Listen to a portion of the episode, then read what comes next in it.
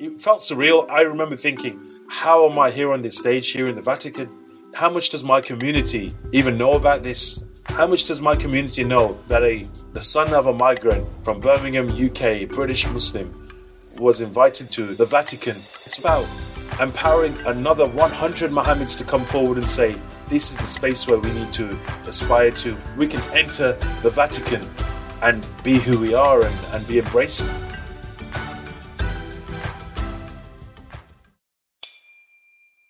Is anything you can get away with. Assalamu alaikum and welcome to the One Foot in the Sink podcast. My name is Anis and Foz is here. Assalamu alaikum, everyone. And he's known as Aerosol Arabic. It's Muhammad Ali. Assalamu alaikum. Assalamu alaikum. Hello, my friends. Muslims. Muslims. Muslim lifestyle podcast. What do you think the podcast is about? I think it's about Muslims because you put your foot in the sink when you do wudu. It's about a story called the Ghostbusters. So, Foz, if art is anything you can get away with, what kind of stuff do you get away with?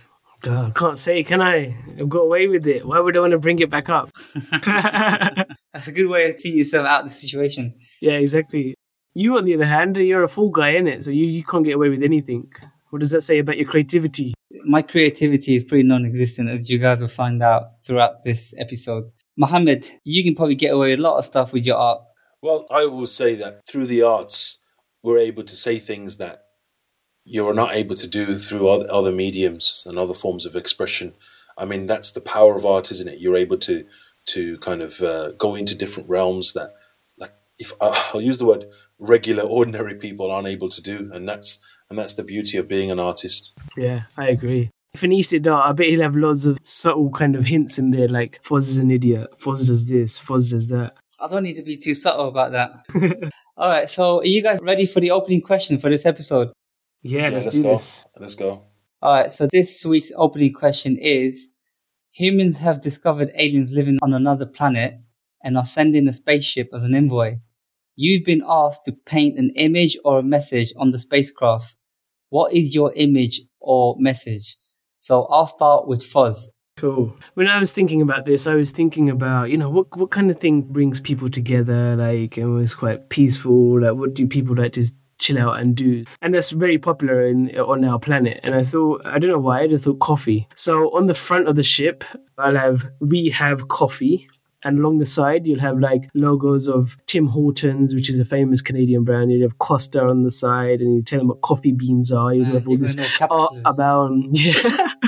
it's what we're selling, isn't it? What like what can we give to the aliens to create peace? So, you know, we've got coffee. Like we can sit down. Are you going to send them like capitalistic brands? All right, let's let's go with coffee beans and you know the cocos and you know just all the um, different things that you need to make a good cup of coffee, and then get them hooked on caffeine and sit down and have a conversation. Interesting. I, I don't know how I feel about that. what about you, Mohammed? What would be your message or your logo or your image?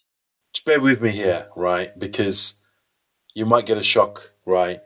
When I say I would put the words just stay put, don't come, don't, right? I understand that might have some kind of interpretations of being quite racist, you know, like as in don't come to us, you know, you stay where you are. But I actually genuinely mean that in a in a non-racist kind of way. I mean, the amount of times I've been on, on my travels and I've met people who are like, "So how how can I come to the UK?" You know, uh, and and I've and I've genuinely spoken to some people and responded saying, "Listen, are you happy here? I mean, you've got brilliant weather, yeah. You know, you don't have this rat race that we have, right? Your family's here, people are smiling." I said, "Look, why would you want to live here? Don't chase this red passport. I want to move to where you are." So actually, sometimes, as we all know, the old expression of "the grass is always greener on the other side." That's that's my message. I'd say, listen, guys, stay here. You know, you, you're better. You're better off. You don't want the madness of our society. Believe me. That's so true, though. That's such a good point. That, that's spot on. I've been living in the Middle East for some time, and you know, over here you see a lot of people from the eastern part of the world, and a lot of people want to go to the west, and they say, "Oh man, you're so lucky. You know, you're you're from the UK and so and so." uh, I want to go to the UK. And I look at them thinking, like, I've come from the UK here, you know, like to escape the weather and the rat race and all that kind of stuff. Why do you want to go back there? So yeah, it's, it's an interesting one. The grass is always green on the other side. All right. So my answer is going to be a bit cringe, to be honest. What I'll have is a massive picture of an emoji with a smiley face on the spacecraft because it is kind of alieny. It doesn't, it doesn't look very human and it's got that smile. The smile is always good. It's always positive. So that when they, when the aliens see that, they know that we're not coming for their resources. We're not coming to like kill them all and take the land and, you know, steal everything from them. At least when they see that image of some teeth and, and a smile, at least they, they might, you know, be a bit more accepting of seeing us. it's going to depend on your execution of the art. If it's like a shady smile, is it like a proper welcoming smile? If you execute that wrong, you could cause a war. you know, if if we're gonna go to some alien territory, I think it is gonna be pretty much pretext for war.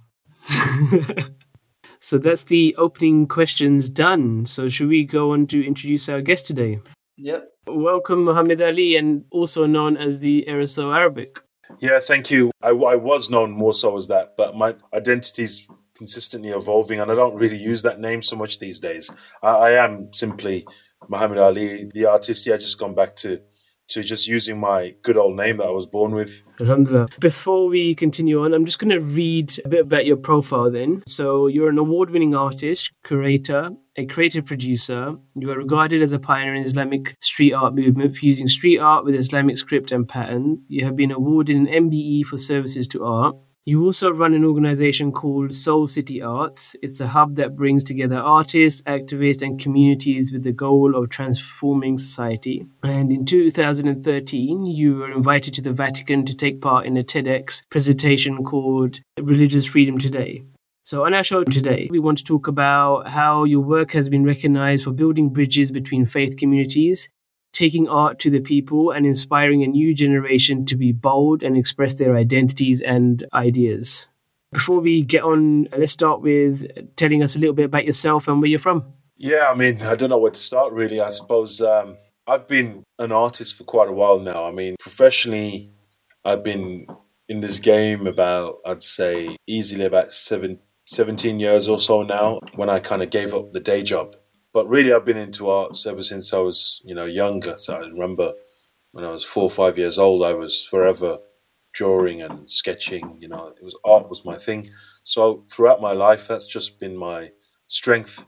And like most people, I mean, I would always put to people that that I think most people were always creative when they were young. People will talk about I used to do art, right?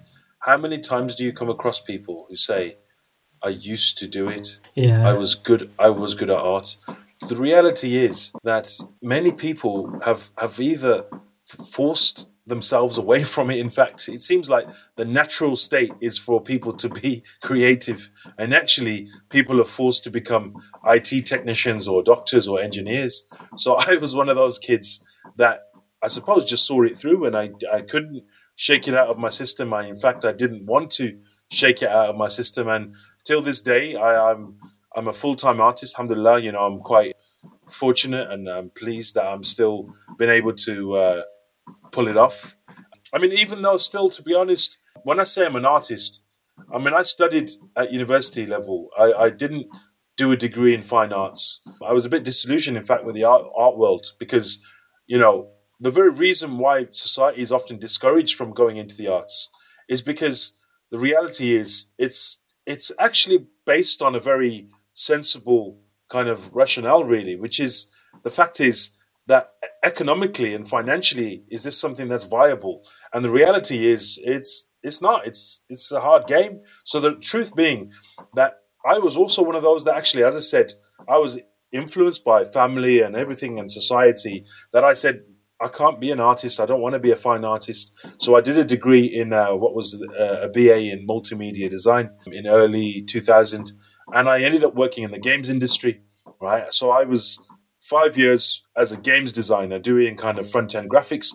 Now, the point being is that I was not an artist, but I was in the creative sector, but actually went in towards something that had prospects in terms of you know a salary, a regular job, So I was able to be creative, but also, you know, have what pleases the family, what pleases society, which is I have a, a regular, consistent job. Yeah. But that didn't last long.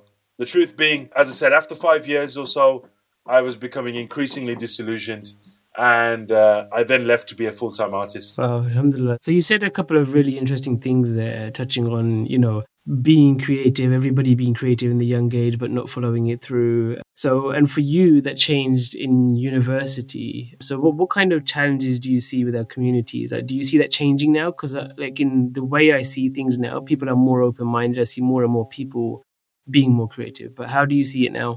You know, from the days that I first started, you could probably count on one hand the number of artists, Muslim artists that were out there. I mean, kind of talking about early 2000 is that around that time. I mean, there were there were certainly artists, but not like how we have now. I mean, there's so many now, and it's great to see to an extent. It really is great to see the numbers of people that are now embracing creativity. But at that, that at that time, it was, in fact, it was quite exciting at that time to be part of a. Uh, I suppose when you're part of something in its early stages, there's nowhere you could go. You just have to just connect with the very few people that you'd you'd meet after so many years. When I'd met Peter Sanders for the first time, I was like seeking advice and you know all of this kind of stuff. And Haji Noor Deen, the Chinese calligrapher, it, everything's so available. You know through the internet now, through Facebook and social media, Instagram, you could see someone's art instantly just like that wherever they might be in the world so things have changed now and, and there's there's a reason why things have flourished like how we see now but in those early days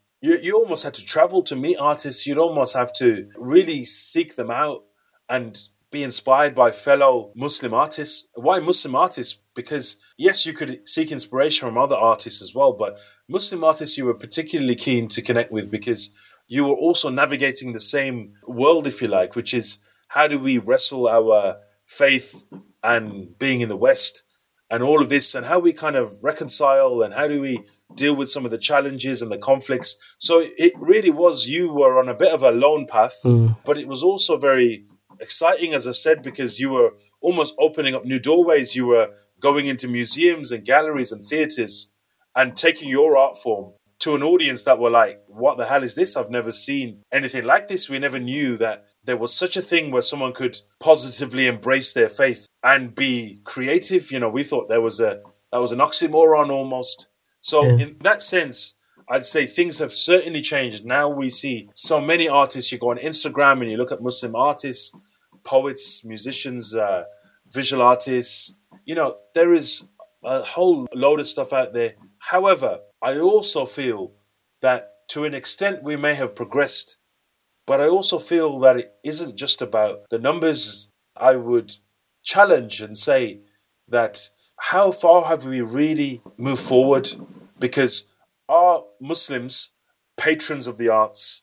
Are Muslims on the boards of arts organizations? Are they on the board of a mainstream art gallery in our cities that we live in in the West?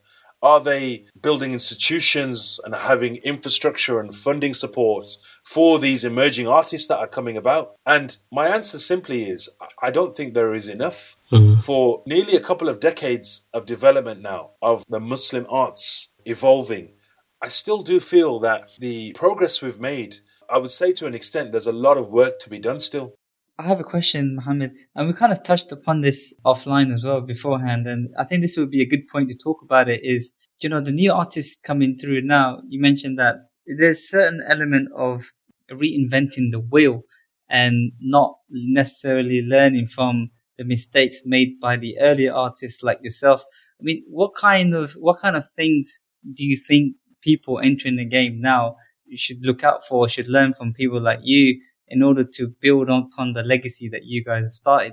I'd say, I mean, it's certainly not just just myself, but I'd say that there's a reason why that my experience can be of benefit and should be of benefit to new and emerging artists is because I've made mistakes that I would hope that my community can benefit from. I mean, because sometimes I think that knowledge that we might sit on, you know, in, to some extent, let me give you kind of probably an easier analogy. Just as a scholar who has this knowledge of the religion, and it's their duty to then disseminate that information for the benefit of his community, his or her community. likewise, I don't have any Islamic knowledge, but I tell you what, I've managed to navigate this crazy art world and somehow managed to consistently be in it and be a part of it, right? And I tell you what, I would hope that I'm able to almost offload that information or share it and put it out there because I, I feel like that if I don't do so, then I'm taking this experience with me to the grave. Really, I'm not I'm not able to share that knowledge and uh, the experience that I've, or some of the strategies even, or some of the approaches that I might have taken. And I'm not saying they're always the right one, but I tell you what, for someone to be even just have that experience available to them, for them to then build on it, evolve with it, maybe take some aspects of it, there's always something benefit in everything. So this is where I mentioned about the, the, the evolution of this whole sector and the community. That it, if there is those networks that are established better, I don't think there is enough. There is enough kind of networks of where we're able to kind of connect better, where the funders are connecting with the artists, the artists are mm. connecting with their audiences, and there's a kind of infrastructure in place, right? Because my children, I have three young children, I want them to be able to go somewhere. Where would they go where they can not only just learn the kind of skills of being an artist? I mean, there's art colleges and art schools for that, yes.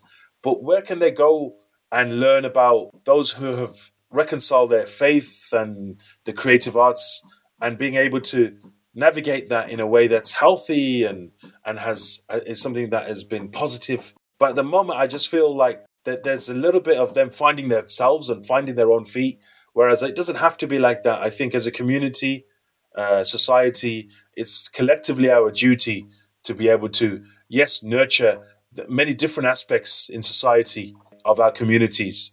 You know, we might be on top of the, our game in, in many regards, whether, whether it comes to establishing places of prayer for masjids, for, you know, in the cities that we live in, having prayer rooms in the, the business district of any city. Or we might have Islamic schools where you're able to have that kind of holistic approach, an Islamic environment with, you know, all of that. But I tell you what, we, we kind of fall short here because when it comes to the arts, we are neglecting and society in general does neglect this. That's really interesting. So, like, I'm curious on your thoughts on this because I would have thought the opposite. I just think uh, my my view is a very simplistic view because I haven't gone down that road. So, I would think like an artist, if they want to become an artist, they can go to somewhere and get that education and get those skills and resources they need. But from the sounds of it, what you're saying is that being an Islamic artist, there's a lot more to it, but we don't have that facility. Is that is that right? Like you think there need to be more done for Islamic artists?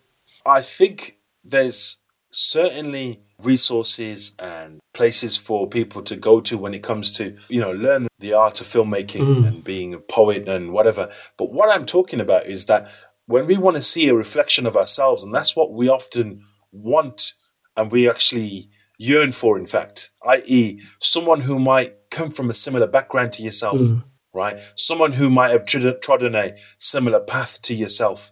So, for example, when we might see, let's use a very a brilliant example of of film and Riz Ahmed, for example. Yeah, when we see someone like that and we're able to kind of identify with their story, their journey, and you kind of see yourself, there's something in that that is massively empowering when you're able to kind of like identify with someone who's from the same place as yourself. Yeah.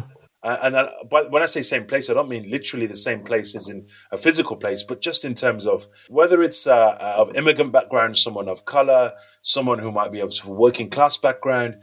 When you see people or, or, someone who's you know faced racism and managed to challenge it and navigate it all and and kind of come out of it in a, in a successful way, I, I think that's what's lacking at times, and uh, I think there is a need for that that's interesting, yeah, because you're right. It's similar to this podcast, right? Like if you want to inspire people to do things, if they see someone in the same area as you doing something, like if you're starting a business, if you're an athlete, if, if you're creating art, then it helps a lot more when you've got a role model that's been through the similar kind of uh, journey that you've been through. I, I'm curious about so going back to your story and your journey. So you know, you grew up, you you kind of went and got your education, you did a lot of traveling as well, and then when you came back, you set up Soul City Arts. Could you just tell us a bit about that journey? In my early days, when I started off as a more so as a graffiti artist, really, that's kind of uh, where it all began for me. You know, I mean, what most people began to know me for, which was, oh, you're the Muslim graffiti artist. And that was great. Sorry, if fireworks going off in the background. Dramatic. Okay, so going back to for me, it started off initially as a graffiti artist. That's what I was known for. People would you know know me as the Muslim graffiti artist. I mean, I enjoyed doing that, and I still am. You know, I still love painting murals. You know, there's nothing beats painting a an ugly concrete wall and bringing a bit of color and something of, of meaning as well. You know, it's not just about the aesthetics, but something that says something that communicates something of value in the public space. And nothing beats that feeling. And I was enjoying sharing my work and traveling to, you know, major cities around the globe, you know, uh, to nearly every continent. And I enjoyed that, you know, it was great be, to be, get, you know, massive fulfillment of uh, being able to just share the thing that you love and be able to benefit others with that, with that bit of joy, that joy that you feel, you're able to help other people feel that and share that experience and teach people how to create, recreate that experience. So I, I, I love that. I was painting, I was involving communities, I was teaching. And what happened is, like with anything, I would say maybe around close to seven, eight, maybe 10 years even of painting murals, there came a point where you naturally must evolve as an artist, Mm. right? The truth being, how many walls can you really paint? It was just a case of just evolving and moving on, really, to an extent. So, my own art form, my craft, I became more and more inquisitive about exploring with other mediums and I was exploring with film and sound, music, and theater even. And I was just exploring. I was I started getting into curating events and programs and putting on festivals. So in a broader sense, I started becoming really interested in in just the broader aspects of creativity and presenting that.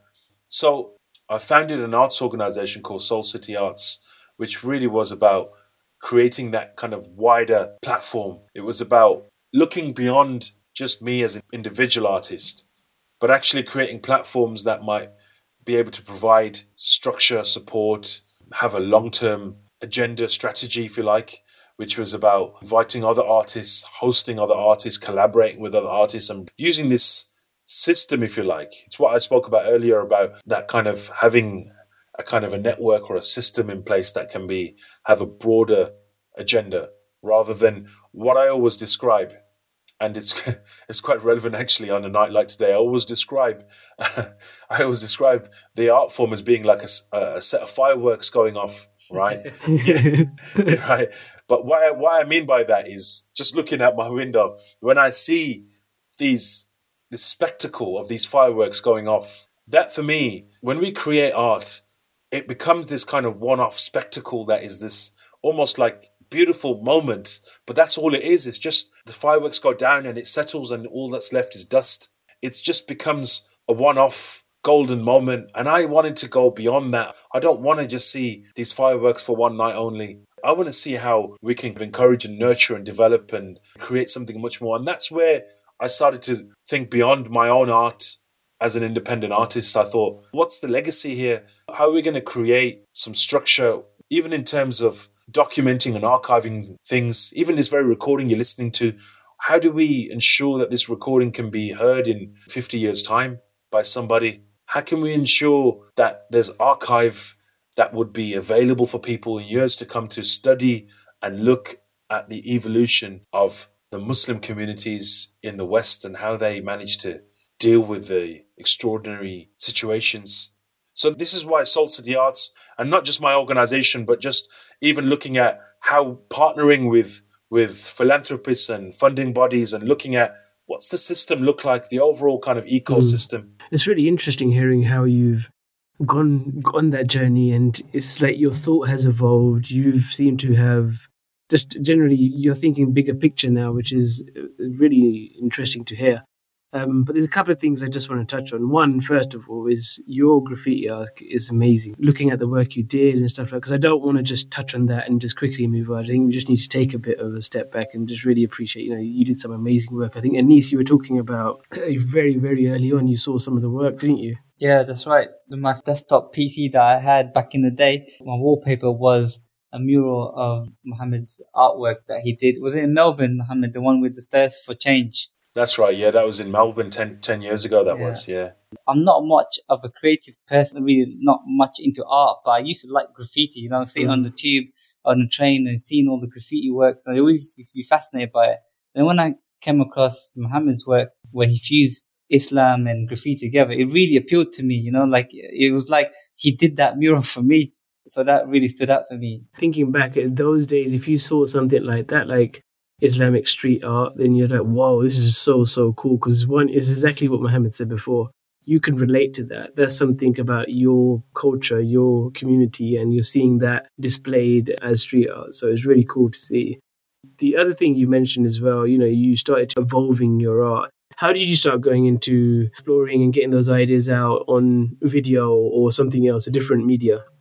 Well, you know, me kind of evolving into this uh, kind of multi-medium, multidisciplinary artist isn't something I've kind of done a full circle because you know what? It wasn't a new thing for me to explore with these new techniques. And I'll explain why. When I graduated, I, I was working for five years in the games industry. I was already exploring with different mediums. It just so happens that graffiti art and a very visual thing, visual arts was my thing as a full time artist. However, before I was known for being a visual artist, a painter, I was working in the games industry. And in the games industry, I was doing a lot of kind of graphics for these games, you know, that I was doing all the front end graphics. So before you go into the game itself, like you select the level, you select your players, all the buttons, all the backgrounds, all the things that make it look good before you go actually into the game. That kind of slick animation of the menus come and it's all very smooth. My game was about making something look good and feel good, right? That was my skill. So what I found from the games industry was that I was using color and composition. We were using kind of music and, and the sounds and even touch, right? You know, when you touch the, the, the yeah. joypad, it's vibrating. So one thing I learned from the games industry was that if you want to draw the viewer in, the gamer, you literally, you kind of immerse them in this world where you've got sight, sounds, touch, you know, all of these different expressions of these different disciplines. If you get all of these right in the right measures, you have that person eating out of the palm of your hand. And you all know what I'm talking about when you talk to someone who's completely engrossed in their in their game, whether it's Fortnite or whatever. Like you're playing Fortnite, and that person, I'm to- I'm talking about my own children. They're yeah, the same, same as well, yeah. right? They do not know you exist. You're calling and shouting for them, and they're like zombied out. So my point is, right? So you're saying that's your fault? you know, you know, it's funny you put it that way because that's exactly the words I use. There came a point where I questioned my role, and I was thinking the one thing I'm able to do is create these beautiful things. I didn't know much else. I tried all my life. I tried to be something that I wasn't. I could. I wasn't very good at science and, and maths and everything else. I was stuck. I had this ability to create beautiful things, right? And the one ability that I had that Allah has blessed me with, alhamdulillah, I was using that to turn kids into zombies, right? and I thought, nah, you know what? There's more to life than mm. this. It's time to.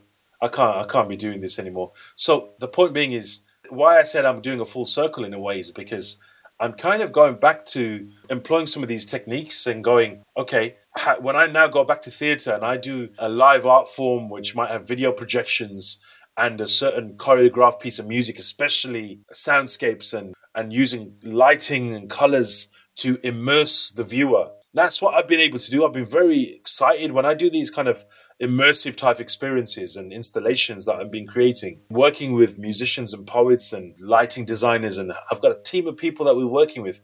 Honestly, the results are magic because what you're creating in the games industry by having these kids turn into zombies. We were almost doing that with these productions, these multidisciplinary arts experiences. We turned these people into zombies in a positive way because you were able to kind of have them just almost immersed and throw in there all this positivity and just positive vibes. And, and that was the beauty of it. I, I honestly feel we don't do that enough. You know, we need to kind of embrace immersive yeah. installation art, if you like. You know, I never had an appreciation of that until very recently. I went to a so there's a music composer called Ludovico Einaudi. He's an Italian composer, and I don't know if you if you're aware of his work, but it, it gets featured in quite a lot of movies. And I remember he was in town, and I've been trying to go see this guy perform live. I managed to get tickets, so I booked I booked two tickets, one for me, one for my wife. And then I told my wife, like, listen, I've got these tickets. And she's like, who is he? I was like, oh, this guy is a musical composer. And I went to YouTube and played. He was, oh, this depressing guy. I was like, look, he's not depressing. Just, you know, just come with me. Anyway, she reluctantly came with me. And then we sat there staring at this guy playing the piano and he had some supporting band members. But then, you know, what he did was, it was a performance. Not only was he just playing his instruments, it was an opera house. It, it, was like a little subtle light show. And then he had a screen behind him with all these different moving images, like, you know, different graphics. So he kind of sucked you in. It was a performance. Like you had the music, you had the lighting, and then you had the images and stuff. It was just all came together really nicely and you could literally like feel the music. It was a phenomenal experience for me. That's something that I've never experienced before, but until you just mentioned it now, I never appreciate that as much how everything comes together. Yeah, I think I think it's just pushing boundaries really. I mean, how do we create these kind of beautiful experiences that people you know, we want to kind of entice them to come into our world? Yeah. I have a question, Mohammed. We talked about art a lot. We talked about Islamic art.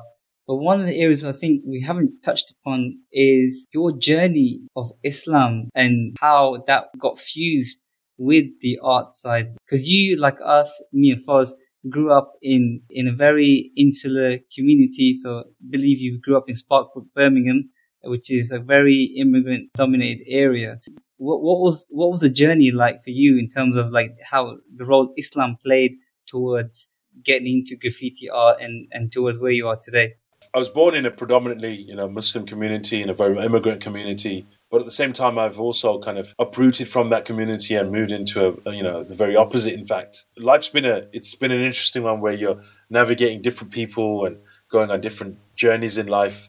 And there was a point where I, I you know, I'd say I even lost my kind of identity, if you like, in terms of my Muslim identity, where I was, you know, struggling with it and trying to make sense of it and who I was, an immigrant, the son of an immigrant who was born Muslim, but you know, trying to navigate the world that we live in and British society and all of that. You know, as I said, I didn't really, I wasn't from a, a massively religious background, and although I was kind of had the basic principles, and alhamdulillah, I'm very grateful for that. But I'd say I went on a journey where Islam wasn't a big part of my life, and when I rediscovered it, if you like, you know, I went through kind of a journey of kind of losing myself and then rediscovering it again. I was quite fortunate in a way that me as an artist, I was a graffiti artist, and that's what I was that was what that was my form of expression. Why I was fortunate is because when I rediscovered my faith as a Muslim, I discovered, of course, the kind of rich creative heritage that exists of Islamic patterns, calligraphy, beautiful visual expression that is, you know, dominant in Muslim arts, if you like. You know, if you look at the, the prayer mats and the illumination of the Quranic manuscripts of how these floral and vegetal patterns and geometric patterns adorned the pages and in the center was this beautiful calligraphic script that almost danced before you. You know, the curves and the balance of this of the shapes that almost kind of jumping off the page. I was quite fortunate that in some ways it connected with me immediately. Why? Because I, I was a graffiti artist. And as a graffiti artist, we were already exploring with script and text. Because essentially, when you're painting a piece of graffiti on a wall, you were pushing the boundaries of text, of, of the word. The central focus of the art was these words and how each letter kind of interlinked with the following. Now, when you look at the heart of what was Muslim creativity, was also the decoration of the word.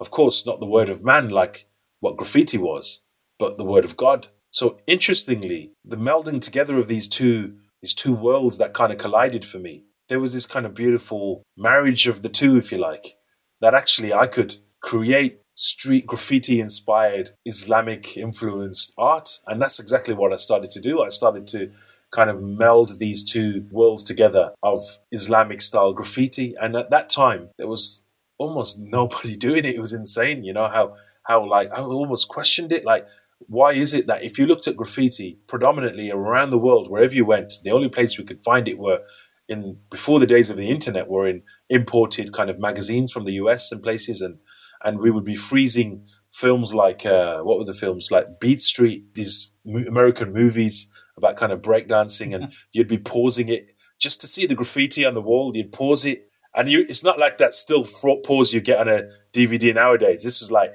it's flick it's flickering at the same time because it was a VHS This is like v- VHS days, you know? So that was the only exposure we had. So we were discovering graffiti at that time. And as I said, what stunned me was when I discovered rediscovered Muslim creativity, I realized there was no one in in the world doing graffiti that was kind of non-English Roman script. You know, it was always written in English, and wherever you go in the world, it was just always in English. It was almost as if we were just replicating what we saw that was exported from New York, and that's that's the case with everything, whether it comes to fashion or music. We were just exporting it out, and just that was it. We just imitated it, and we what we weren't doing is adopting it and making it our own, our own if you like. Mm. And that that's that's what was exciting when I was discovering my faith and then almost interpreting that through graffiti art. And now we see so much of that. All you need to do is go on Instagram and you type in Arabic graffiti and you see hundreds of artists. But I tell you what, in the in the early days, it didn't exist. You know, there was you could count one or two people in the world that were doing it. It's fascinating how you how you described the art within Islam and how creative it is. It was really interesting hearing that.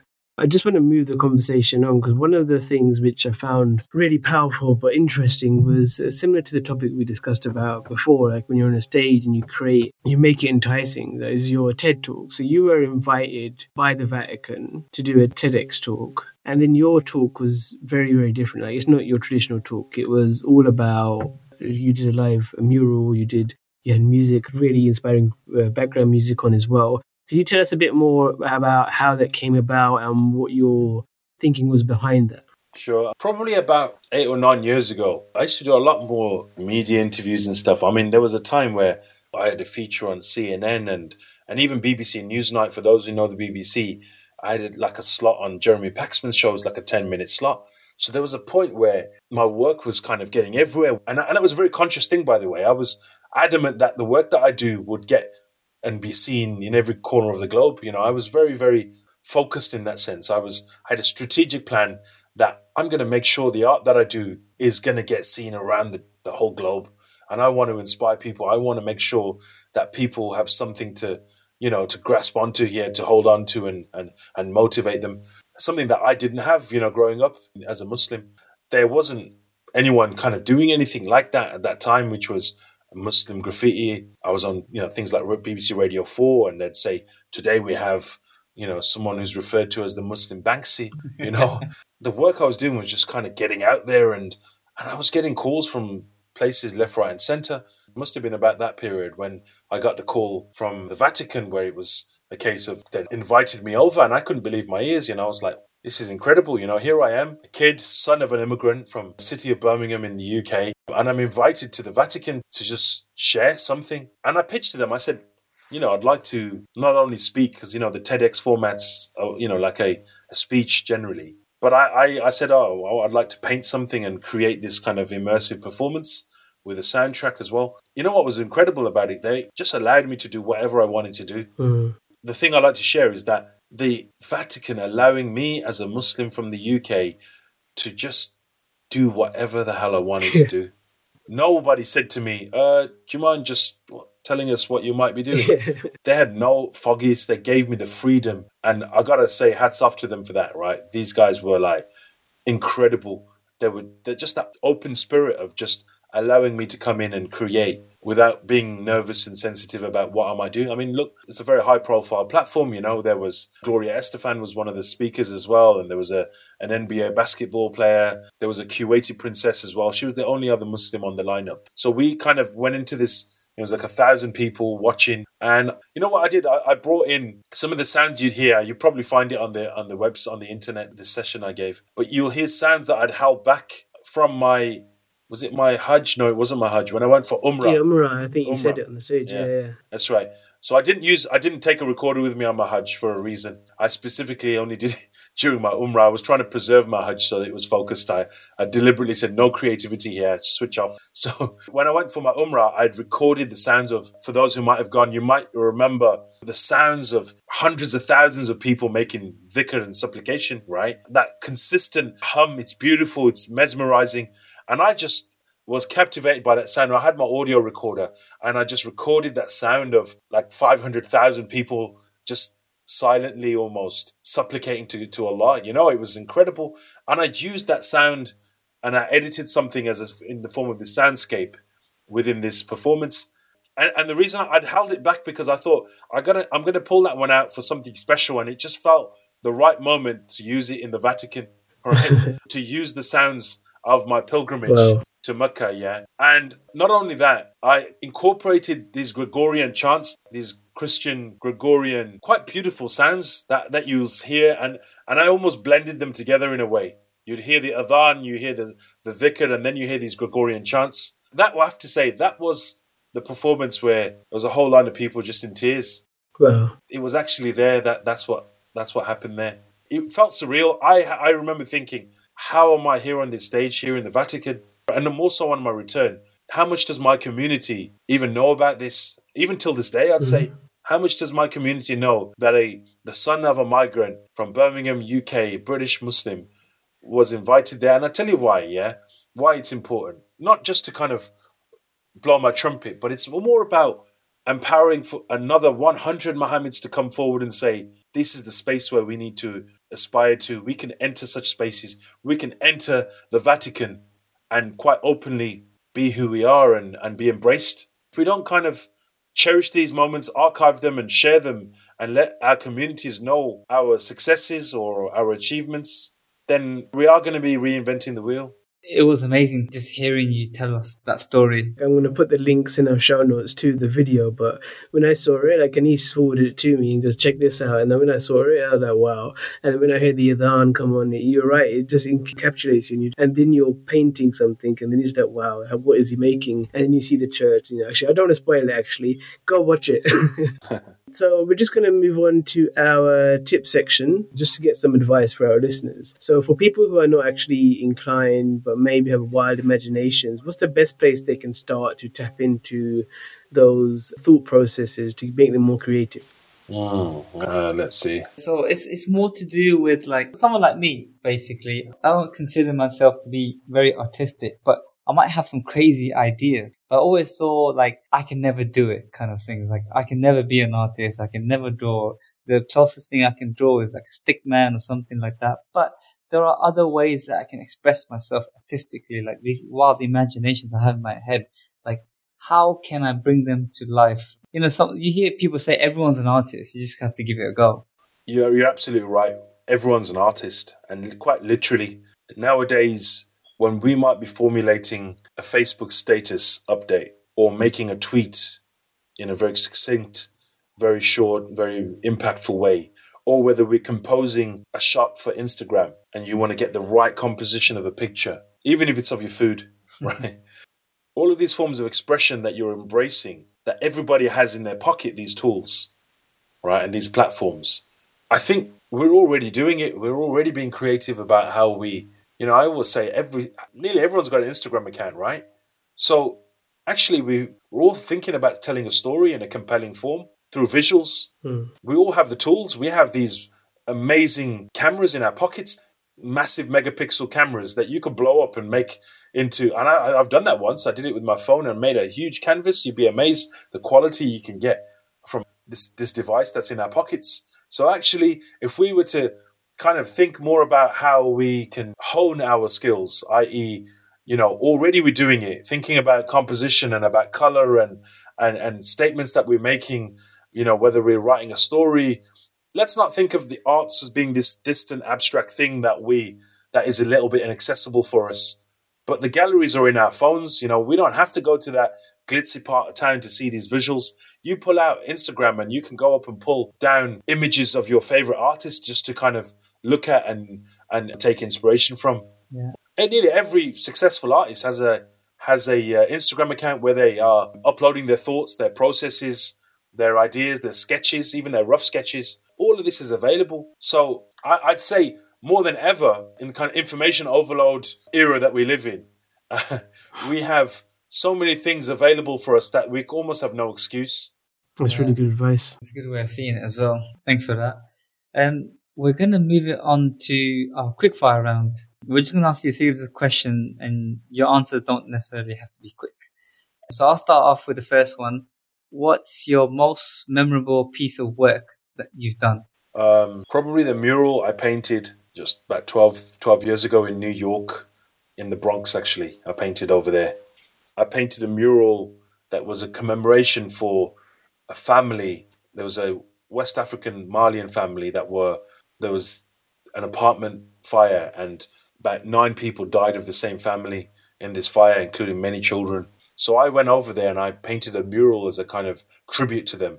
But not only was it a tribute, they they the mother was helping me paint the mural. Oh, wow. This was literally months after the passing of her own children. So I had the entire family. The remainder was a very large family.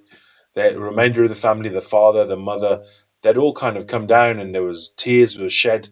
I mean, it, it makes me remember a unique moment where it made me really think about this bit of color, a bit of pigment on a brick wall, and who would have thought that that that would instill such emotion on a street corner in a, in the ghettos of New York. You know, mm-hmm. my God, you know, this was kind of filled with such emotion. It really was a, a massive kind of a wake up call in a way for me of of really the power of the arts. Is, is that still around that mural? Unfortunately, the building was taken over and, and it doesn't exist. But there is a film online that you could see. It's on my Vimeo channel. There's a good 25 minute film that was made about that that whole mural process.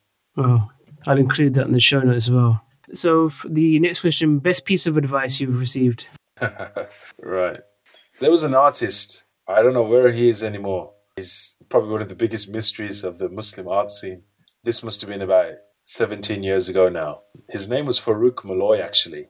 He was a convert, an Englishman, and nobody knows where he is now. I've been looking for him for years and years. He once said to me, well, I was speaking to him, and we were talking about the idea of time and how long it takes for a piece of art to be made. And I said to him, you know, an art piece of art, a canvas I'm painting might take me two months, three months to make, but sometimes it might only take me a day to make, or it might even take me half a day. Well, let's even break it down further and say only take me an hour to make. I said to him, how can I really, you know, when I'm selling that piece of art and the person is purchasing that painting, how can I really break it to them that it only took me an hour to make? Because surely I'm kind of shortchanging them a little bit. I'm sure they want they want to hear that it took me a year to make. And he said to me, he said, that piece of art did not take you an hour to make.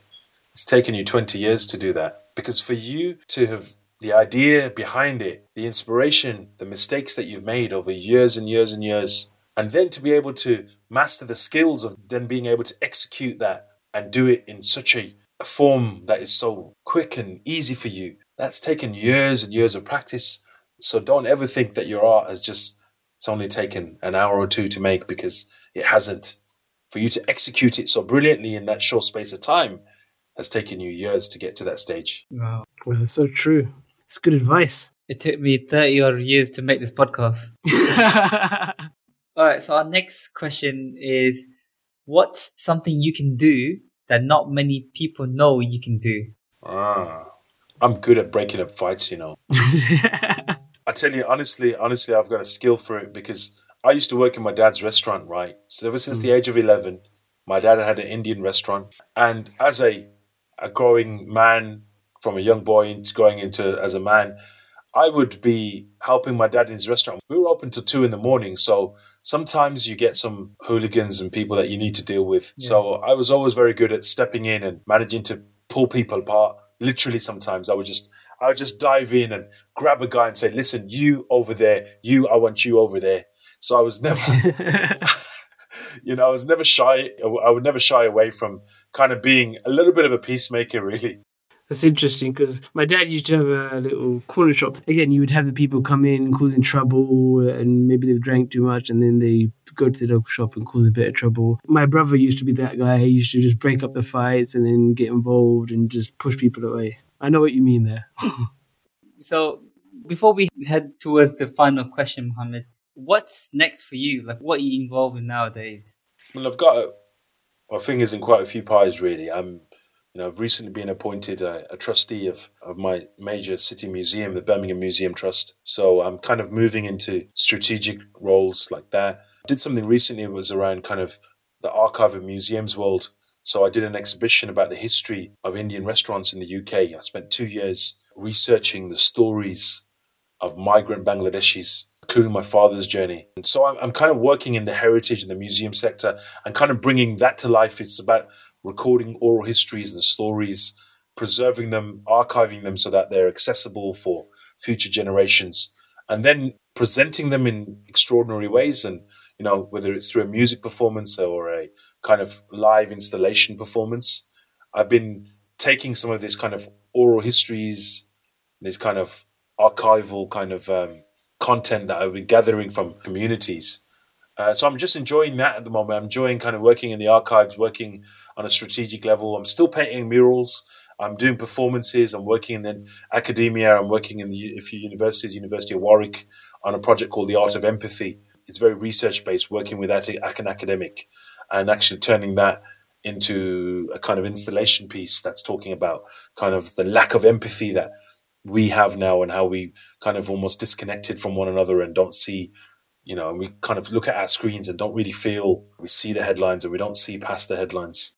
Good. And we're going to put all the links to all the stuff that you're doing right now in the show notes as well so people can find you. Where can people find you, like online, on social media? You can find me. I mean, if you put in Mohammed Ali, and artist after my name, you you have to put artists, otherwise. yeah, I was going to say you yeah. might not get yeah. you. Yeah, you could you could find me, and I'm on the usual Instagram. I mean, because I'm kind of evolving in terms of my name. Aerosol Arabic is not so much what you'll find me as, but you, if you just fi- find me Aerosol Ali or Ali Aerosol or Mohammed Ali Aerosol, I kind of generally use that. You'll find me on Instagram, Twitter, Facebook, and all the usual platforms like that. I'll add the link to your stuff to our show notes, which is on our website. So before we let you go, we have one final signature question. Yeah, go for it. If you could choose one of your traits that you can pass on to your children, what would it be? I've got no hesitation. It's confidence.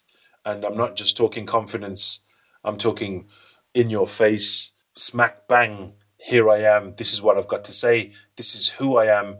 And I'm not changing myself for nobody. That's the kind of confidence I want my children to have.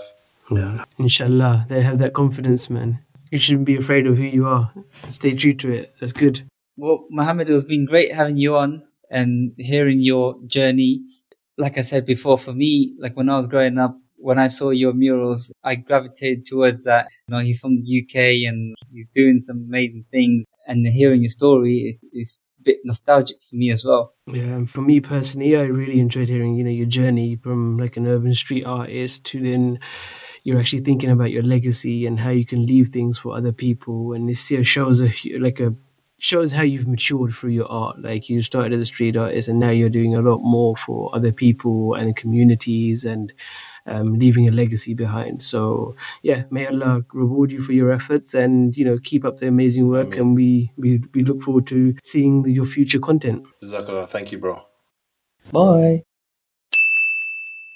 Hey, before you hit the stop button, if you like this episode, why not head over to our podcast page at onefootinthesink.com or wherever you get your podcast from and listen to our past episodes. You can subscribe to our podcast. We're on Apple, Android, and Spotify. Thanks for listening. If you like the episode, make sure you leave us a review or get in touch with us at info at onefootinthesink.com. I'm Foz. And I'm Anis. And you've been listening to One Foot in the Sink podcast.